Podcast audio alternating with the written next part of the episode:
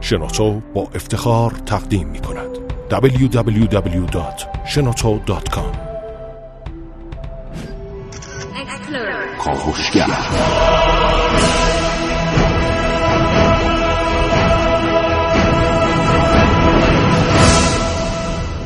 به نام خداوند بخشنده و مهربان سلام مردم ایران اینجا کاوشگر رادیو جوان.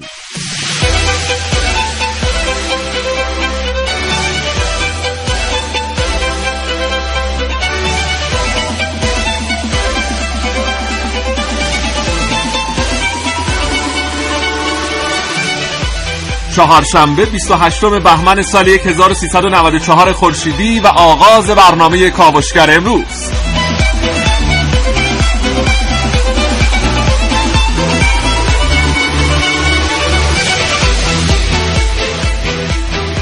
در خدمتتون هستیم با برنامه کاوشگر تا حدود ساعت ده صبح و قرار هست که امروز در مورد آبزیان صحبت بکنیم.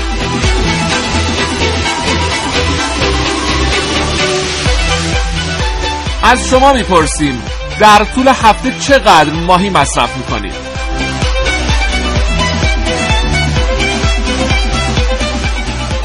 سی هزار یک سامانه پیام کوتاه ما و شماره های ما دو بیست هزار و دو بیست پنجاه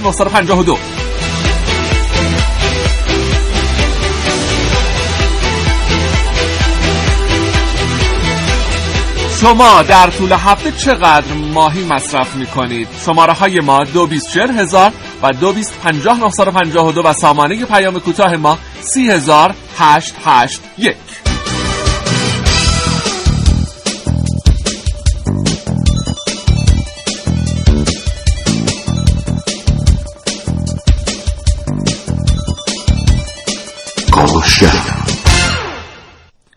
آنچه در کاوشگر امروز خواهید شنید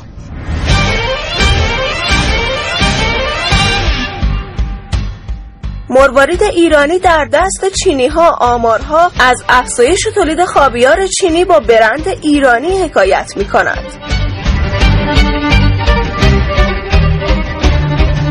اوضاع صنعت شیلات ایران و جهان در کاوشگر امروز با من محسن رسولی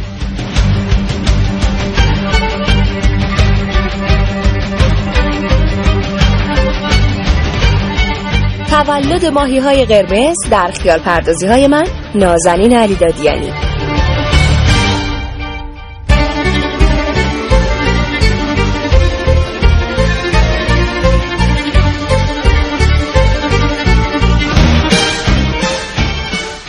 و من حامد مشکینی در برنامه امروز کاوشگر با آقای مهندس مشیری فعال محیط زیست و یکی از کارشناسان ارشد اکولوژی دریا صحبت خواهم کرد.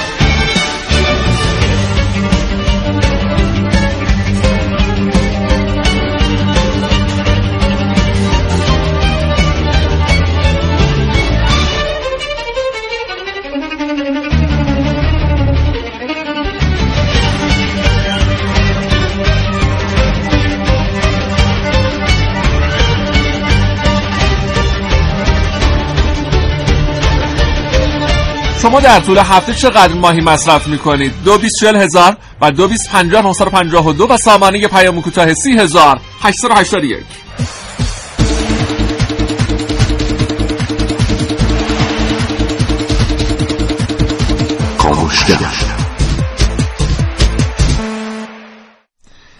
ساعت 9 و 5 دقیقه و 40 ثانیه است در خدمتتون هستیم و میخواییم بریم سراغ آقای محسن رسولی عزیز و ببینیم که قراره که از چه منظری به آبزیان نگاه بکنیم؟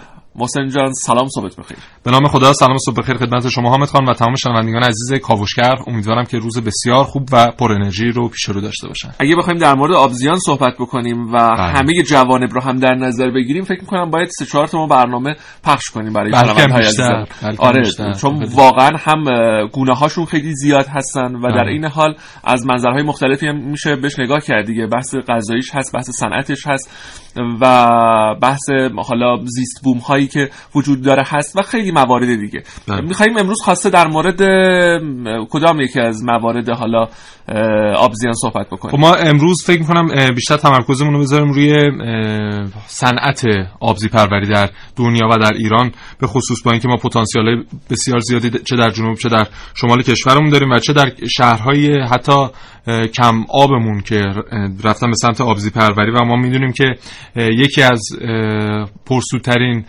حالا در بخش کشاورزی اگه بخوایم بررسی کنیم یکی از پرسودترین صنایع در بخش کشاورزی صنایع آبزی پروریه چون هر ماهی اه، به ازای هر ماهی ما کمتر از دو متر مربع حالا وسعت زمین نیاز داریم در صورتی که مثلا این رقم برای یک گاو چیزی حدود 200 متر مربعه و وقتی اینا رو مقایسه می‌کنیم می‌بینیم که از جنبه‌های مختلف خیلی برای ما اه، حائز اهمیت در داورش بیشتره؟ بله خیلی بیشتره. چه از لحاظ غذایی چه از لحاظ حالا سوداوری مالی. یک گزارشی سازمان غذا و کشاورزی جهان فاو منتشر کرده و طبق اون بیش از یک سوم غذای جهان از طریق تولید آبزیانه. و این نشون میده که ما همین رقم اگه بخوایم بیاریم در کشورمون و از این طریق تامین کنیم خیلی می‌تونه به صنعت صادرات واردات و غیره در کشورمون کمک کنه و چقدر می‌تونه در بحث اشتغال کمک کنه. و من خدمتتون خواهم گفت که در حال حاضر چرا ما یه مقدار اه، غفلت کردیم در این زمینه ما وقتی که صحبت از آبزیان می‌کنیم عملا نباید نگاهمون به دریای خزر باشه و خلیج فارس ما حتی می‌تونیم در اصفهان هم بله. آبزی پروری رو داشته باشیم در کرمان هم در داشته یزد. باشیم و هیچ گونه بله بله. وجود هم داره چند تا از حالا اه، مراکز پرورش ماهی بزرگمون در این شهرها هستن دوستان شنونده شما چقدر ماهی مصرف می‌کنید؟ مصرف آبزیانتون به چه صورته؟ به ما بگین و زنگ بزنید به 224000 هزار و 2250 و ارسال پیامک کنید به 30881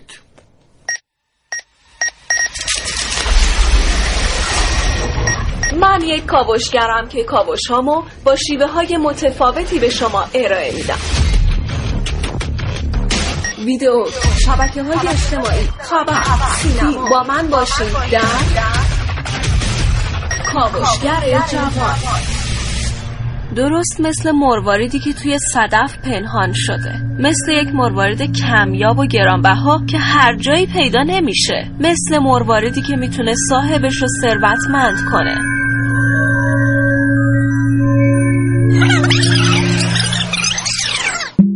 فکر می‌کنید گرونترین غذای دنیا چیه؟ نوع استیک مخصوص؟ یک نوع پیتزای عجیب غریب؟ نه گرونترین غذای دنیا خاویاره اون هم خاویار ایران خاویار در اصل تخمهای نمکندود ماهیه که خوراکی لذیذی محسوب شده امپراتورهای روم، تزارهای روس و پادشاهان انگلیسی قرنها از خوردن اون لذت بردن اینجا شمال ایرانه. حاشیه دریای خزر. در اینجا ماهیانی پرورش داده میشن که قدمت اونها به عصر جوراسیک برمیگرده. ماهی های کم نظیر خاویار. حالا طبق اعلام برخی از منابع 93 درصد خاویار جهان از ماهی های خاویاری ایران تولید میشه. پرورش ماهیان خاویاری در استخرهای متراکم کشاورزی از شیوه های پرورش ماهیان خاویاری که اجرا شده. اما مدتیه که این تولید کاهش پیدا کرده و کشورهایی مثل چین با استفاده از برند ایران پی کسب سود هستند. طبق آمار خاویار دریایی ما در 15 سال گذشته از سالانه 300 تن به 3 تن کاهش پیدا کرده و تولید خاویار پرورشی ایران هم طی 8 سال گذشته حدود 30 کیلو بوده. در حالی که چینی ها سالانه حدود 100 تن خاویار پرورشی داشتند. درست مثل مرواریدی که توی صدف پنهان شده. مثل یک مروارید کمیاب و گرانبها که هر جایی پیدا نمیشه. مثل مرواریدی که می‌تونه صاحبش رو ثروتمند کنه. حالا به نظر می‌رسه مروارید سیاه توی صدف پنهان شده و کسی در کشور به فکر افزایش تولیدش نیست. همون خاویار سیاهی که گرونترین غذای دنیا محسوب میشه. خاویار ایرانی.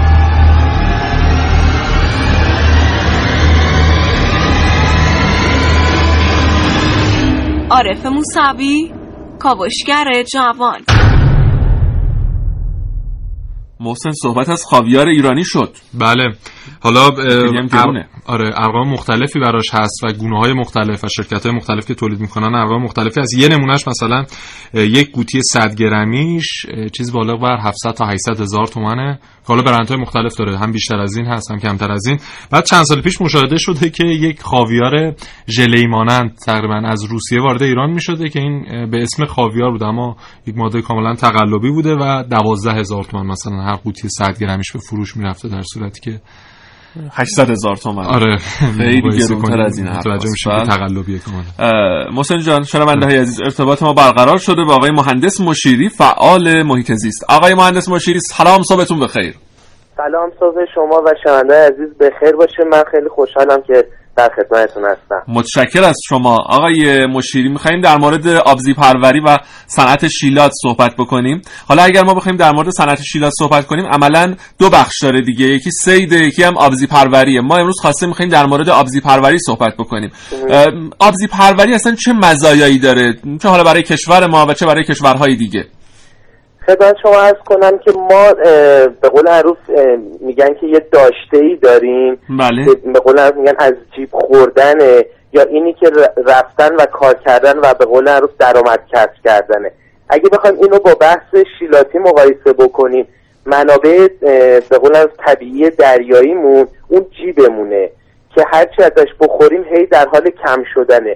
ولی می‌تونیم با آبزی پروری به قول معروف اون جایگزینه رو ایجاد بکنیم. ما الان تو شرایط خیلی بدی هستیم از نظر منابع دریایی و منابع زیستی دریایی. به خاطر اینه که ما خیلی وقتا روی خشکی رو می‌بینیم. می‌بینیم چه اتفاقی میفته تغییرات رو می‌بینیم ولی تغییرات زیر آب رو نمی‌بینیم و ما فقط بهره برداری می‌کنیم بهره برداری می‌کنیم بهره برداری می‌کنیم.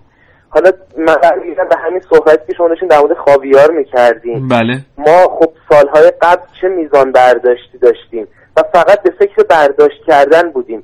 به غیر از اینی که به فکر این باشیم که چجوری جایگزین بکنیم چجوری حتی یه موقعی بر نداریم و فرصت بدیم که اینا به قول معروف خودشون رو بازسازی بکنن. الان ما تو جنوب ایران اتفاقا من دیروز از منطقه دیر برگشتم. اونجا ما یه کاری رو داریم انجام میدیم رو بحث حالا همین بهبود روش های سید و کار با سیادا. خدمتتون ارز کنم که وقتی پای در دل سیادا میشینیم واقعا آدم افسوس می‌خوره که این میزان برداشت منابع دریایی چقدر و با چه سرعتی در حال کاهش یافتنه. به خاطر همین واقعا اگه ما به فکر این نباشیم که بیایم رو بحث آلا آبزی پروری یا اون قفس های دریایی فکر نکنیم و فشار رو از روی منابع طبیعی بر نداریم ما به زودی زود دیگه چیزی برای برداشت کردن نداریم. ما در ایران اصلا برای برداشت کردن برنامه ای داریم که مثلا از فلان منطقه باید روزانه اینقدر نمی‌دونم برداشت بشه یا اینکه مثلا در طی سال باید اینقدر ماهی ما برداشت کنیم. بیشتر از این آسیب می‌زنه مثلا به محیط زیست. آیا چون این برنامه ای داریم؟ ما برنامه عکسش رو داریم ولی این همچین برنامه ای نداریم. متاسفانه من نمی‌دونم این چه سیاستیه که سازمان شیلات برای اینکه خودشو توانا و با قدرت جلوه بده هی میزان فشار و میزان برداشت رو از روی منابع بیشتر می‌کنه. یعنی به جای اینکه بیاد محدودیت بذاره به جای اینکه بیاد کنترل بکنه فقط دارن یعنی اون بحث برداشته. و متاسفانه اتفاقا خیلی جالبه که دیروز یه محلی از یکی از روستای اطراف جنگل های هرای قشم به من زنگ بله. زد. گفتش که چند نفر اخیرا شروع کردن ما یه سبک تور داریم به نام تور ترال که ترال کفه. این مثل یه قیف میمونه که کف آب می‌کشن و همه چیز رو مثل جارو جارو می‌کنه. بعد این زنگ زده بود که میگفتش که چون به قول معروف این تور معمولا برای سید میگو استفاده میشه و یک ماه در سال اجازه استفاده از این نوع تور رو دارن. ولی متاسفانه چون منابع کاهش پیدا کرده و به قول معروف با تورهای معمولی سید ندارن دارن متاسفانه سیادا به این سبک از سیادی روی میارن که این به مراتب مخربتره. چون کلا فصل از ریشه می‌زنن دیگه آقای مهندس مشیری. بله دیگه تو فصل تخمگذاری به قول معروف ماهی های مولد تخما همه اینا رو از بین می‌بره. بعد ایشون به من زنگ زد کمک خواست برای این ماجرا. من وقتی زنگ زدم با چند نفر از این حالا مسئولین شیلات صحبت کردم می‌دونین آدم تعجب می‌کنه که آجزانه اونا میگن که از دست ما کاری بر نمیاد. پس من نمی‌دونم که متولی اگه سازمان شیلات متولی این امر باید به قول معروف یک نظارتی داشته باشه. اگه در توانش نیست می‌تونه واگذار بکنه یا کمک بگیره حتی از به قولم نهادهای دیگه. بله. متاسفانه این بحث سیدهای بیرویه روش های سید به قول معروف آسیب زننده. ما متاسفانه تو کل برداشت های فیادیمون مثلا تورهای نامرئی یا تورهای پلاستیکی تو کل سواحل خلیج فارس ممنوعه الا سواحل ایران. بله. مشیری تو ایران هم ممنوعه ولی هیچ نظارتی روی این ماجرا وجود نداره. بله. آقای مهندس مشیری رسولی هستم. عرض سلام دارم خدمتتون. سلام. زنده باشید. آقای مهندس مشیری خب ما فرمودید که یه مقدار دچار محدود محدودیت منابع هستیم در حوزه آبزیان و حالا مثلا در بخش سید هامون. خب اینو مثلا ما میایم سالانه چیزی بوده 400 میلیون قطعه بچه ماهی تو دریا رها می‌کنیم و اکثر حالا سیدمون بیشتر از روش تکثیر مصنوعیه. این یه بخش قضیه. خب یه بخش قضیه هم اینه که ما در روش های مختلف سیدمون حالا چه اون روش قفس چه روش روش های دیگه که شما فرمودید اونقدر مجهز نشدیم. این عدم تجهیز ناشی از چه یعنی ما چرا نمیریم به سمت اینکه حالا صنعت سیدمون حالا ما داریم در مورد آبزی پروری صحبت می‌کنیم درست اما در همین بخش سید که حالا چیزی بوده نیمی از تولید آبزیان ما از این طریقه چرا در همین بخش نمیایم روش های جدید تجهیزات جدید رو استفاده کنیم تا حداقل اون گوریزمون یه مقدار کاهش پیدا کنه؟ نکنید دو تا ماجرا وجود داره. در مورد حالا بحث اینکه ما چه سیاست هایی داریم و چه سیاست هامون چقدر می‌تونه اشتباه باشه. مثلا من می‌خوام مثال بزنم. میاد شیلات همین پرورش ماهی در قفس رو ایجاد می‌کنه توی منطقه. سرمایه گذار از کجا میاره؟ مثلا از تهران میاره. خب سرمایه گذاری که از تهران میاره میاد اون کار رو انجام میده. چند تا کارگر حالا خیلی امیدوارانش محلیه ولی معمولا کارگرش از افغانی باشه که می‌گیره. نکنید کل اون آبزی پروری هم سودش میره کجا؟ میره خارج از منطقه. پس عملا اون سیادی که اونجا زندگی می‌کنه مجبوره برای گذران زندگیش دوباره همون کار خودش رو بکنه. یعنی ما نمیایم فشار رو برداریم. ما یه فشار حالا کمتر هم می‌ذاریم کنارش. درست. وقتی سیاست مثلا توی میناب من می‌خوام مثال بزنم. کلی پرورش میگو استخر پرورش میگو رو اندازی شده. ولی بهره برداره همه خارجی منظورم این است خارج از منطقه.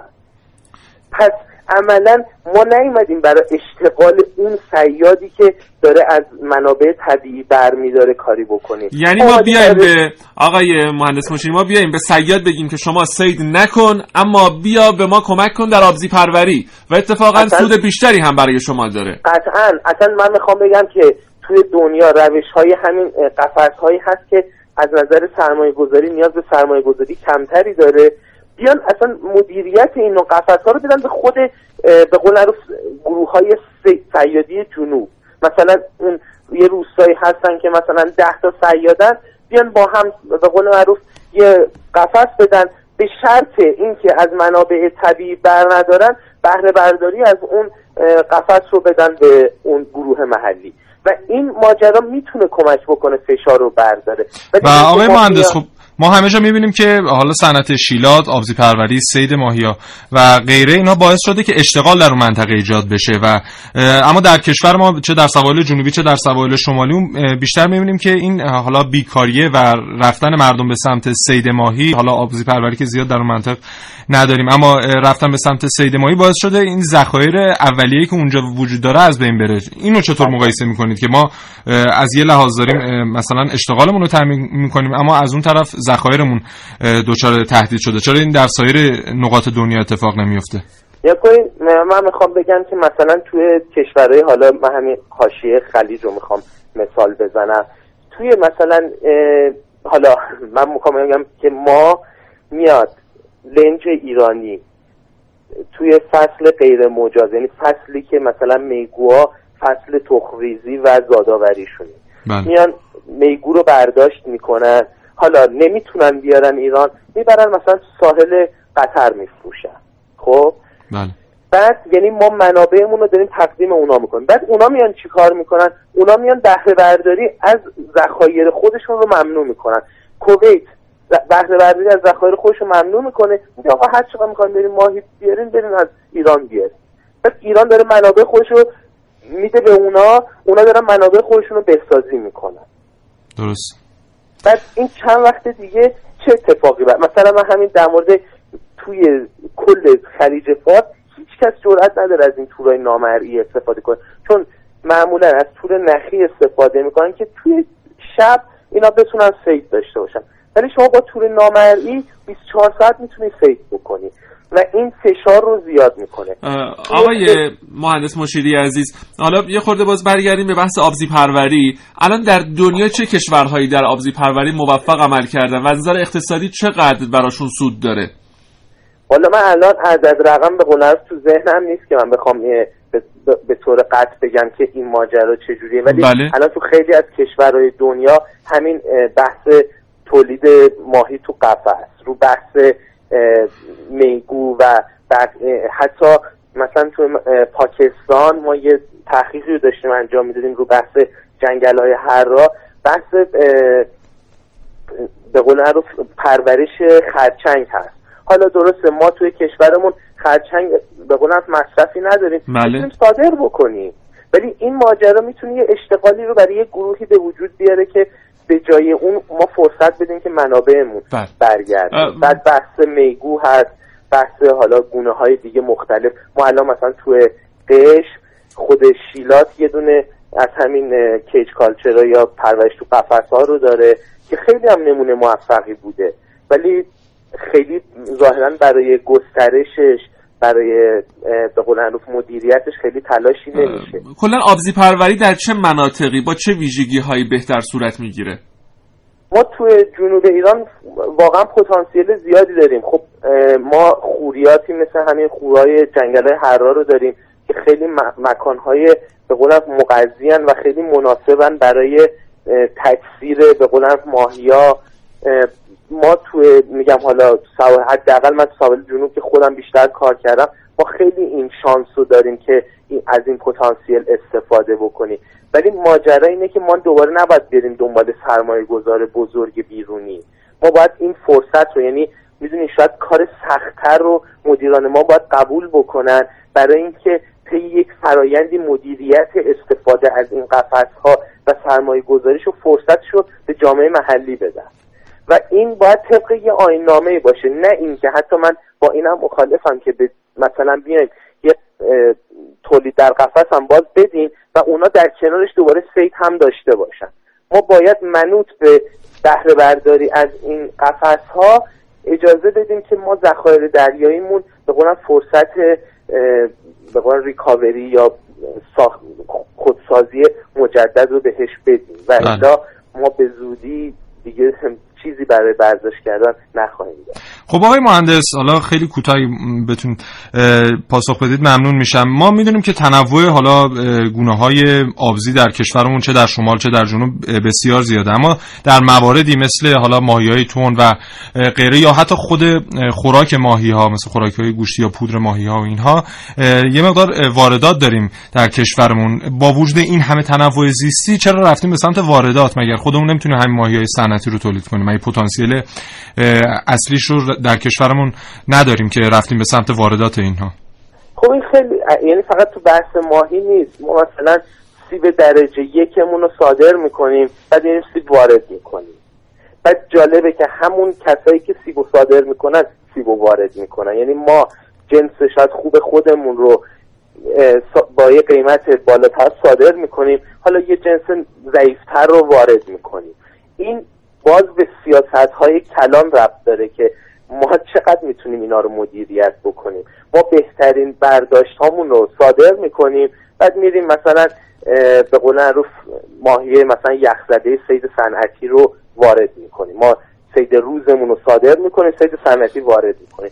اینا به نظر من سوء استفاده است. یعنی هیچ پایه منطقی وجود نداره. ما یه حجم زیادی از میگو رو در سال تولید می‌کنیم. بعد به قول شما می‌بینیم میگو وارداتی میاد. بله. این خب خودش نکته عجیبیه.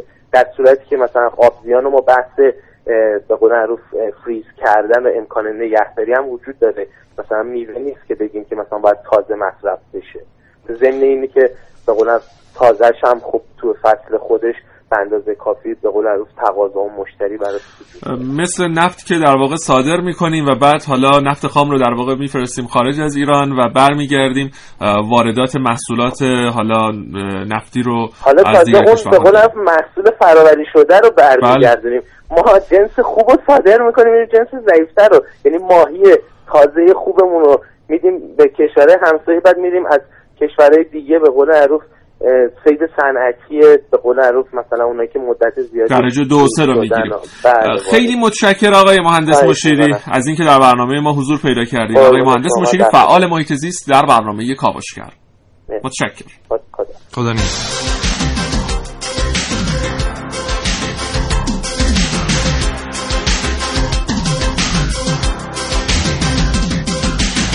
کاوشگر.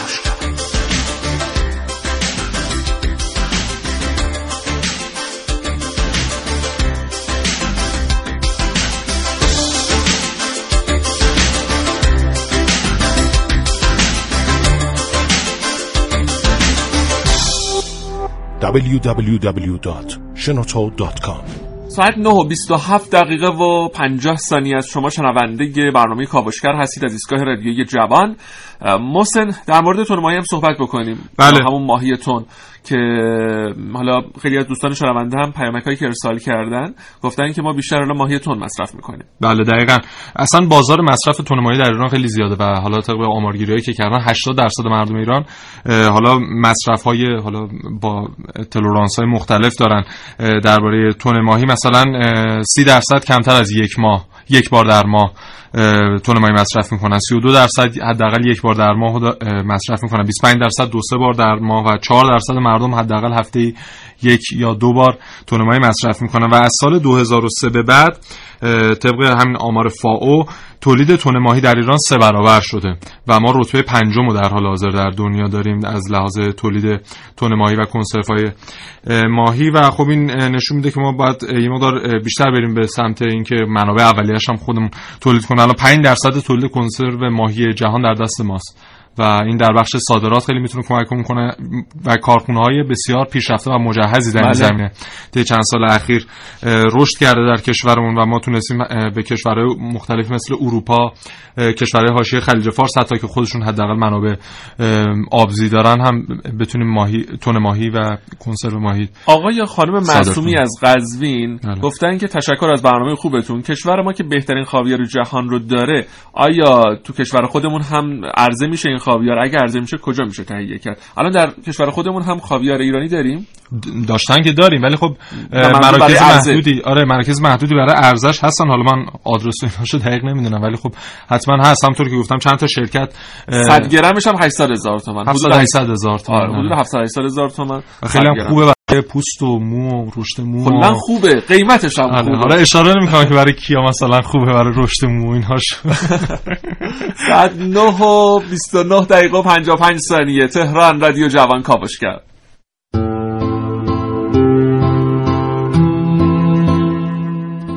توی گرما زیر آفتاب داغ تابستون با دستای پینه بستش بیل می‌زد و خاک و زیر و رو می‌کرد. هی بیل می‌زد و بیل می‌زد تا بتونه بذرهاشو تو دل خاک جا بده. سرشو که بالا آورد تا عرق پیشونیشو پاک کنه دید یه ماشین مدل بالا به طرفش میاد. نفس نفس می‌زد. بیل رو پرت کرد روی زمین. ما باید چیکار کنیم؟ ما باید ضررکر من از کی بگیریم؟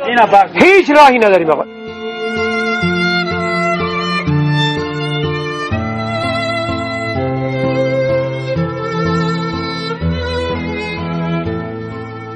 به قول خودشون آدم شهری به نظر می رسید. از ماشین پیاده شد و زمینش رو خوب برانداز کرد.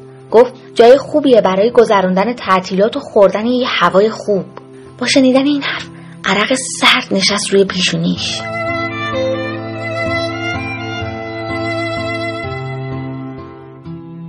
کشاورزی دیگه حرفه ای هست نیست. چی است کارخونه است کارخونه ماشین سازی است کجا برن سر کار؟ این روزها پرورش و سید ماهی تیلاپیات خبرساز شده. گونه غیر بومی که به گفته کارشناسان مهاجم و مضر برای محیط زیست است. اتحادیه های جهانی حفاظت سازمان های بین المللی حفاظت از محیط زیست این ماهی رو جزو 100 تا گونه های مهاجم و خطرناک گزارش کرده. ما باید چیکار کنیم؟ ما باید ضررکرمون از کی بگیریم؟ این ماهی در خیلی از کشورهای دنیا در استرالیا در کشورهای آمریکا وارد شده و مشکلات زیادی رو ایجاد کرده. یا بگه اصلا به کل کشاورزی تعطیل تعطیل. در خیلی از رودخونه و تالاب این ماهی رفته. رقیب غذایی ماهی های بومی شده. و خیلی از ماهی های بومی تالاب ها و رودخونه ها رو منقرض کرده و نابود کرده. کار من چیه؟ شغل من چیه؟ من با چیکار کنم؟ اگه کشاورزی می‌کنم که حداقل نون ما بتونم در بیارم. چرا؟ دیگه باید ضرر بدم. بیام بگن ضرر من چیه؟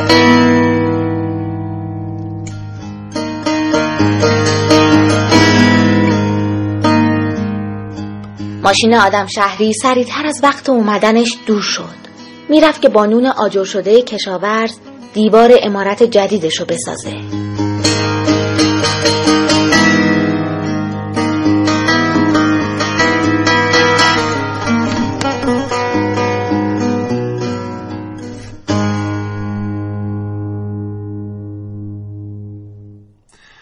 بریم سراغ پیامک های شما و تلفن های شما عزیزان که از شما پرسیدیم در طول هفته چقدر ماهی مصرف می‌کنید؟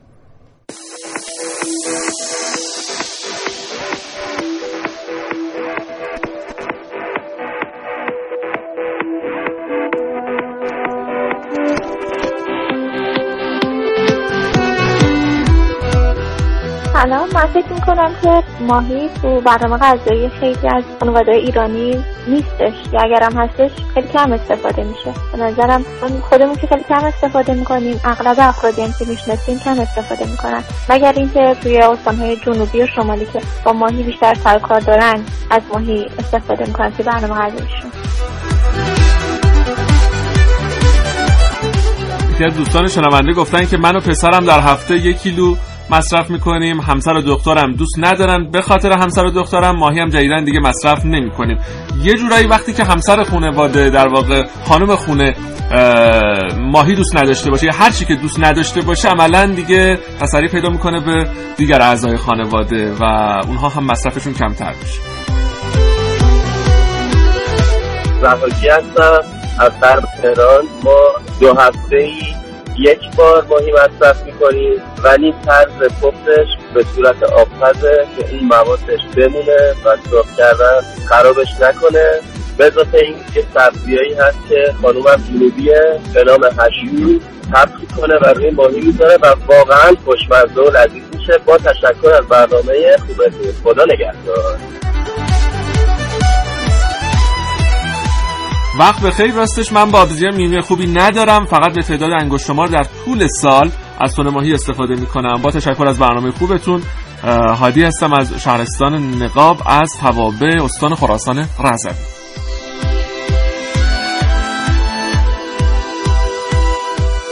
سلام روزتون بخیر. من می‌خواستم از آقای مهندس سوال بکنید که آیا این درسته که ماهی فقط یک بار باید یخ زده بشه و اگر یک بار یخ زده شد و دوباره آب شد و باز یخ زده شد این ماهی دیگه ارزش نداره چون گوشتاش هم ریز ریز میشه دیگه قالبی در نمیاد.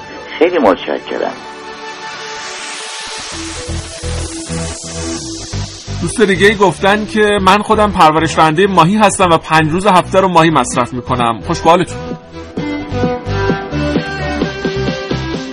گل مکانی هستم از مشهد. می‌خواستم بگم من هفته دو بار ماهی درست می‌کنم. منتهای خورده با اعتراض بچه ها هست ولی تنوع ایجاد می‌کنم. یه بار کبابیش می‌کنم یه بار خورش می‌کنم یه بار سرخش می‌کنم که تنوع داشته باشه بچه ها بخورن. و بسیار هم ماهی خوبه. به همه توصیه می‌کنم هفته دو بار رو بخورن.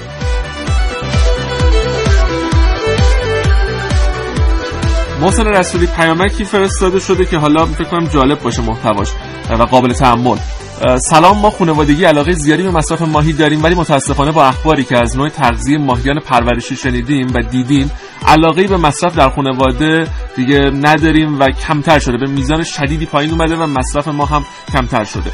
حالا گفتن که حالا برخی اوقات برای تغذیه ماهیان پرورشی از فضولات حیوانی حالا از روده مرغ و اینا استفاده می‌کنن. در مورد حالا گوسفندا و گافا چی؟ اونایی که کارتون مصرف می‌کنن نه داخل اونش هم هست دیگه. به هر حال برای ولی واقعا گوشت ماهی هم پروتئین بیشتری داره هم اسید چرب خیلی مفیدتری داره و خیلی حالا ارزش غذایی بیشتری نسبت به گوشت قرمز و گوشت در مورد ارزش غذایی حالا آبزیان من در بخش بعدی یه سری مواردی رو عرض می‌کنم خدمتتون.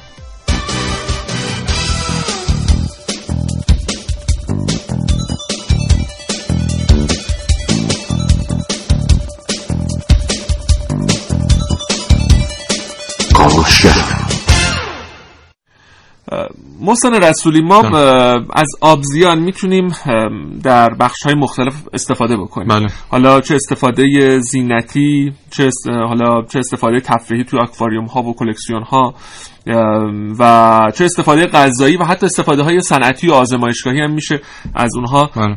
بهره برد چقدر پتانسیل داریم برای استفادهش در کشور؟ حالا قبل اینکه بریم سراغ اون است... پتانسیل هایی که در کشورمون داره من این نکته در مورد همین چیزی که شما فرمودید بگم که سال 2008 آمار که گرفتن 81 درصد آبزیایی که تولید شده در دنیا به مصرف غذای انسان رسیدن و چیزی حدود 19 درصدشون در صنایع پودر، روغن ماهی، داروسازی، غذای دام و غیر استفاده شدن. البته از اون مقدار چیزی حدود 7 میلیون تن هم در سال زایاد هست که بیشترش به خاطر همین روش های سنتیه که در سید و پرورش آبزی استفاده میشه. ما در حال حاضر در کشورمون پتانسیلمون به این گونه است که ما سالی چیزی حدود 880 هزار تن آبزی در کشورمون تولید می‌کنیم که 500 هزار تنش از طریق سید دریاییه و 380 هزار تنش از طریق آبزی پروریه که حالا یه مقدار این صنعت آبزی پروری به خاطر اینکه تونسته در شهرهای مختلف و در بخش بخش مختلف زمین های کشاورزی مختلف رشد پیدا کنه چیزی حدود 10 درصد طی سالهای گذشته رشد داشته. و ما صادراتمون به این گونه است که سالی 70 هزار تن از این 880 هزار تن تولیدیمون رو صادر می‌کنیم و چیزی حدود 350 میلیون دلار از این طریق درآمد داریم. اما پتانسیل هامون چه در سن... چه در بخش دریاییمون چه در بخش تولید آبزی در استخرهامون به گونه ای که این رقم رو می‌تونیم تا یک میلیارد دلار هم برسونیم و امیدواریم که بتونیم در این بخش بتونیم خیلی بتونیم چقدر بتونیم استفاده سرمایه گذاری کنیم. چون الان مثلا یک نمونهش که سرمایه گذاری شده در استان مازندران ما بزرگترین مرکز پرورش ماهی خاویاری جهان رو داریم که سالی سی تن خاویار تولید می‌کنه و دو هزار تن گوشت. این سرمایه گذاریش چیزی حدود 60 میلیارد تومن بوده. و خب 60 میلیارد تومن برای یک سرمایه‌گذاری این چینی که شما بیای رتبه اول رو در دنیا کسب کنی فکر می‌کنم خیلی ناقابل باشه و خیلی بتونی تولید اشتغالش. حالا من در مورد اشتغالش هم در دنیا و ایران صحبت خواهم که می‌تونیم می‌تونیم که خیلی بیشتر از این آره. هم در واقع تولید داشته آره باشیم. بله. آره این بتونیم و می‌تونیم شما رو هم بنده استفاده کنم که جا بیفته. خب محسن رسولی شنونده عزیز ارتباط ما برقرار شده با خانم مهندس خانم مهندس محسنی کارشناس ارشد اکولوژی دریا. خانم محسنی سلام روزتون بخیر. سلام روزتون بخیر باشه. من محسنیان هستم. خانم مهندس محسنیان. بنده عذرخواهی می‌کنم. خانم محسنیان شما وضعیت آبزی پروری رو در کشور ما چطور ارزیابی می‌کنید؟ واقعیتش اینه که در مورد آبزی پروری توی ایران یکم می‌تونم بگم که توی حالا حداقلش که تو جنوب ایران خیلی اوضاع سید و آبزیان خوب نیست. به دلیل سید بیرویه‌ای که داره انجام میشه. حالا چه قایقای کوچیک چه لنج های بزرگتر همشون دارن سید بیرویه رو انجام میدن و حواسشون به زمانهایی که ممنوعیت سید هستش نیستش و متاسفانه هر سال اوضاع داره بدتر میشه. وقتی با سیادان هم صحبت می‌کنیم می‌بینیم که خیلی سید خوب نیست و هر سال داره کمتر از سالهای قبل میشه. بله. حالا مهندس محسنیان رسولی هستم. عرض سلام دارم خدمتتون. سلام زنده باشید. سلامت باشید. خانم مهندس ما می‌بینیم که تمرکز دنیا در حوزه حالا پرورش آبزیان در سالهای اخیر یه مقدار از ماهیان خاویاری رفته به سمت تولید میگو خرچنگ صدف حالا گربه ماهیا و گونه‌های مختلفی که در دریا هستن. چرا ما در کشورمون همچنان داریم به سمت ماهیان یعنی تولید ماهیان خاویاری میریم و حالا مثلا ماهیایی مثل تیلاپیا و غیره رو کمتر تولید می‌کنیم در کشورمون. این به خاطر منابع اولیه‌ایه که در کشور ما موجوده یا نه ما پتانسیلش رو داریم بریم به سمتش ولی خب حالا سیاست های بدی اتخاذ شده. منظورتون اینه که چرا ما نمیایم تیلاپیا یا گونه هایی که توی آبهای ایران نداریم و می‌خوایم پرورششون بدیم؟ بله چون اینا خب حالا چه از لحاظ مصرف آب چه از جنبه های مختلف طعمشون اقتصادی بودنشون خیلی بیشتر سود آورن نسبت به ماهیان خاویاری. چرا نمیریم به سمت اونها؟ درسته ببینید سوداوری یه چیزه ولی یه سری گونه ها مثل تیلاپیا که تو آبهای ایران وجود نداره یه سری گونه هایی هستن که در واقع خاص آبهای ایران نیست. و گونه هایی که اینجوری باشن در دراز مدت میشن مهاجر ما باید سعی کنیم گونه هایی که تو آبهای ایران وجود داره رو بتونیم پرورششون بدیم. یعنی حتی اگه تو استخرهای پرورشمون هم باشه بازم گونه مهاجر محسوب میشه؟ می‌دونین یه مشکلی که در مورد دریای خزر اتفاق افتاد شاندار بود که اونا اومدن توی آزمایشگاه انجام دادن. ولی به صورت ناخواسته وارد آبها شد و خب شدش یه گونه مهاجمی که آسیب های خودش رو زد. بله. این که ما بخوایم فقط تو استخ انجامش بدیم و صد درصد بتونیم این قولو بدیم که رها نشه به هیچ طریق وارد آبهای حالا دریاییمون نشه اون خیلی کار سختیه. ولی اگه بشه خب ممکنه این اتفاق بیفته. بله. واقعیتش اینه که من کاری که دارم انجام میدم بیشتر تخصصم رو پستانداران دریایی و ارتباطشون. با هم و در مورد آبزیان و آبزی پروری تخصص خیلی زیادی ندارم. درست. ولی چیزی که می‌تونم بگم اینه که چیزی که ما داریم توی سالهایی که داریم کار می‌کنیم رو بحث پسنداران دریایی داریم می‌بینیم که هر جایی که خب این پسنداران دریایی اوضاع خوبی دارن تعدادشون شرایط دریا بهتره اوضاع ماهی اسکوید ماهی مرکب و کلا آبزیانی که اون منطقه هم هست بیشتر هست و می‌تونه سلامت دریا رو نشون بده.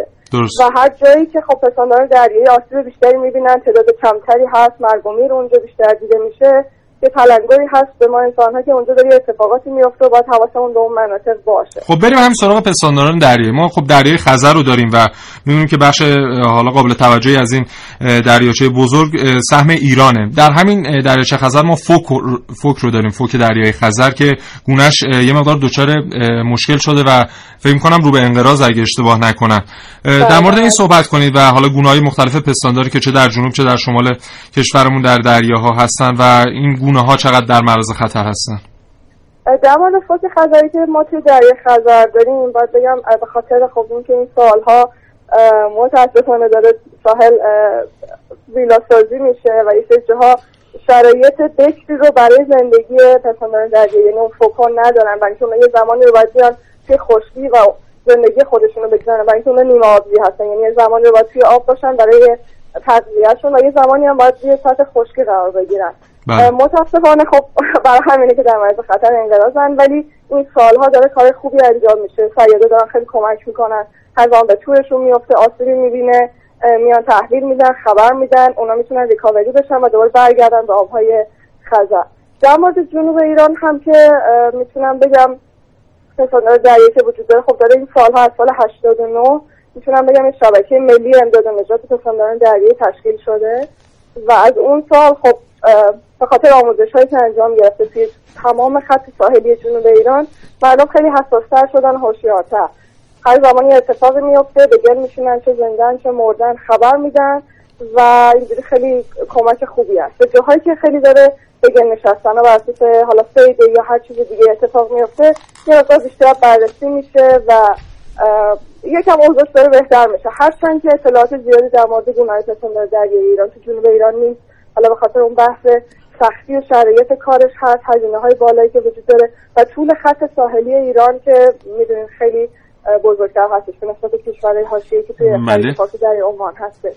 خیلی متشکر از شما خانم مهندس محسنیان کارشناس ارشد اکولوژی دریا که در برنامه امروز کاوشگر حضور پیدا کردید مرسی از شما. روزتون بخیر. خدا نگهدارت خدا نگهدارت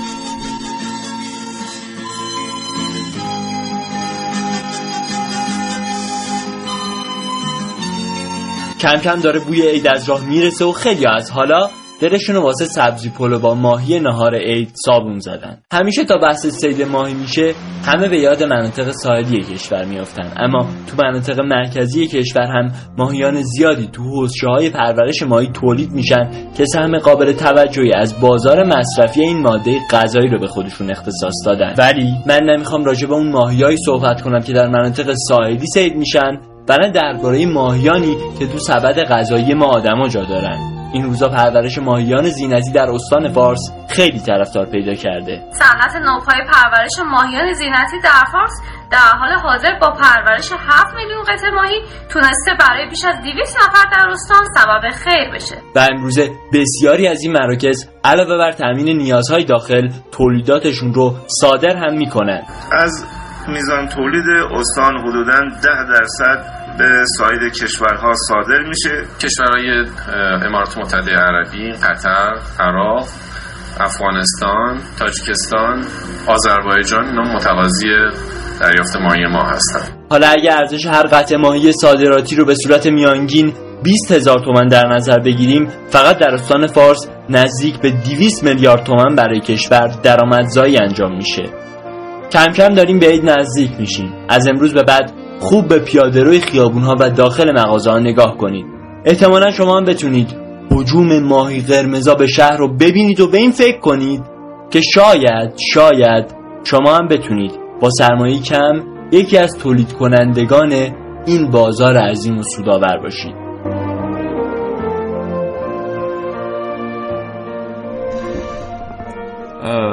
محسن رسولی حالا شما اشاره کردی به بحث خرچنگ و صدف. حالا بله. یه جورایی ما می‌خوایم این رابطه رو هم برقرار کنیم با اشتغال زایی و صادرات. حالا درسته که خرچنگ و صدف در سبد غذایی ما ایرانی ها نیست. بله. ولی خب دلیلی نمیشه که ما تولید نکنیم برای کشورهای دیگه. قبول داری؟ و از همین طریق شاید می‌تونیم اشتغال زایی داشته باشیم؟ کلا اشتغال زایی شیلات سالانه چیزی حدود 4 درصد در کل دنیا رشد پیدا می‌کنه و سال 2008 آماری که گرفتن 45 میلیون نفر به طور مستقیم و تمام وقت مشغول بودن در حوزه شیلات و میگن به ازای هر یک شغل مستقیم سه شغل غیر مستقیم در حوزه شیلات ایجاد میشه. و این خودش میشه چیزی حدود 180 میلیون نفر. و هر کدوم از این افراد رو فکر کنید یک خانواده سه نفره دارن. میشه چیزی حدود 450 میلیون نفر. این خودش میشه 8 درصد کل جمعیت جهان. و یعنی 8 درصد کل جمعیت جهان از طریق صنعت پرورش آبزی در دنیا دارن امرار معاش می‌کنن. و در کشور ما این رقم چیزی حدود 200 300 هزار نفره که به خاطر سنتی بودنش ما نتونستیم اون راندمان حالا لازمه رو کسب کنیم. چون ما می‌دونیم که بیشتر تولید آبزی... بیشتر اشتغال در حوزه شیلات و آبزیان در آسیا مخصوصا منطقه جنوب شرق آسیا چیز حدود مثلا در همین چین 13.5 میلیون نفر در بخش شیلات اشتغال دارن. اما اون چیزی که ماحصلش هست یعنی تولید سالانه در آسیا چیزی حدود دو چهار میلیون تونه اما در اروپا با اینکه خیلی تعداد کمتری مشغول به کار هستن در حوزه صنعت شیلات 24 میلیون تن هر سال داره تولید آبزی میشه و این بیشتر به خاطر همون روش ها و تجهیزاتیه که اینا در صنعت شیلاتشون به کار می‌برن.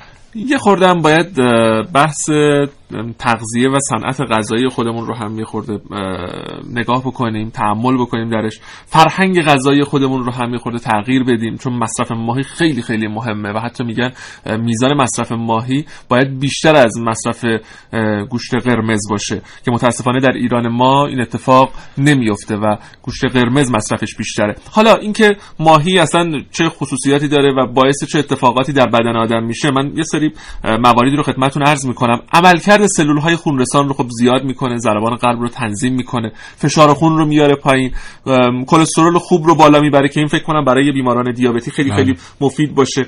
موجب افزایش قدرت بینایی انسان میشه. از افسردگی و پریشانی جلوگیری می‌کنه. درمان کننده دردهای کمر و گردن کلا ماهی مفیده. اگر میزان مصرف ما در طول هفته بیشتر باشه مطمئنا خیلی کمک می‌کنه.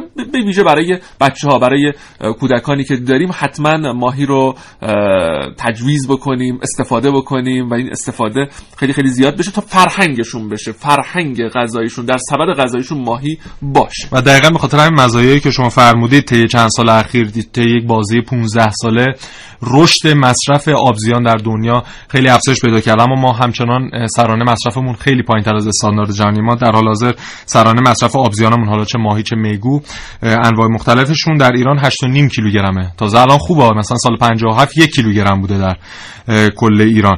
اما در حال حاضر ما رقممون 8.5 کیلوگرم در سال به ازای هر فرد. اما در جهان استاندارد 19 کیلوگرمه. در اروپا این رقم 22 کیلوگرمه. در امریکا 22 کیلوگرمه. در حتی کشورهای فقیر 11 کیلوگرمه. و ما از حتی سطح کشورهای فقیر به خاطر همون فرهنگ اینکه ما گفتیم ای بابا مثلا این ماهی سردی میاره یا مثلا فلان حالا سردی بیاره به هر حال با خرما می‌تونیم حالا تناول. بکنیم با چیزای شیرین می‌تونیم تناول بکنیم که اتفاق خاصی هم برای سیستم بدنی و گوارشیمون پیش نیاد. ساعت 9 و 51 دقیقه و 7 ثانیه. دقایق پایانی کاوشگر رو میشنوید.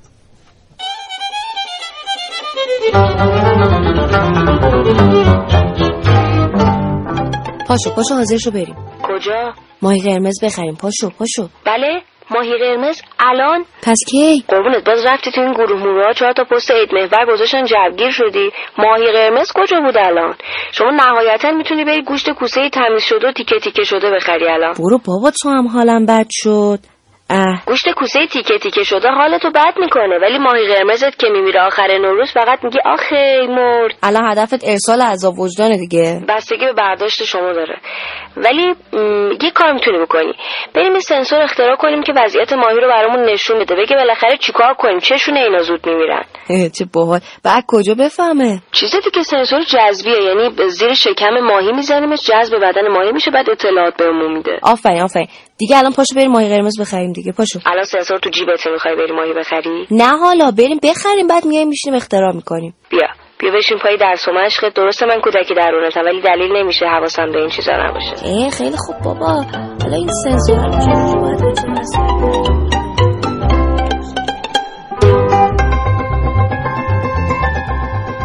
بله. محسن جان عید هم نزدیکه و بله. ماهی قرمز و بازار ماهی قرمز هم داره داغ و داغتر میشه. حالا این هم فکر کنم یه موضوع برنامه باشه بد نیست اصلا استفاده از ماهی قرمز اون هم برای چند روز آیا خوبه بده؟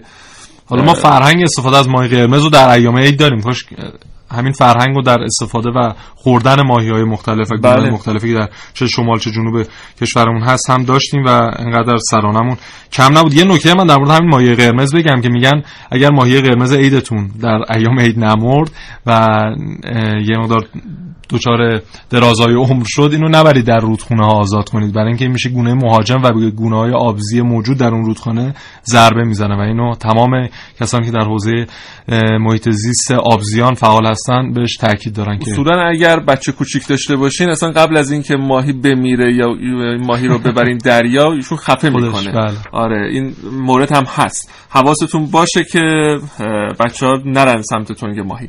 خیلی خیلی متشکر محسن رشیدی. متشکر از برای بچه های کاوشگر خانم شهره شایان سارا تهرانی و حمیده قادری و یادی هم می‌کنیم از سیاوش اقدایی عزیز که بله. امروز من در خیابشون آره حاضر شدم ان که در برنامه های آتی خود سیاوش در خدمتتون خواهد بود. متشکر از همراهی شما عزیزان پایان کاوشگر. خداحافظ.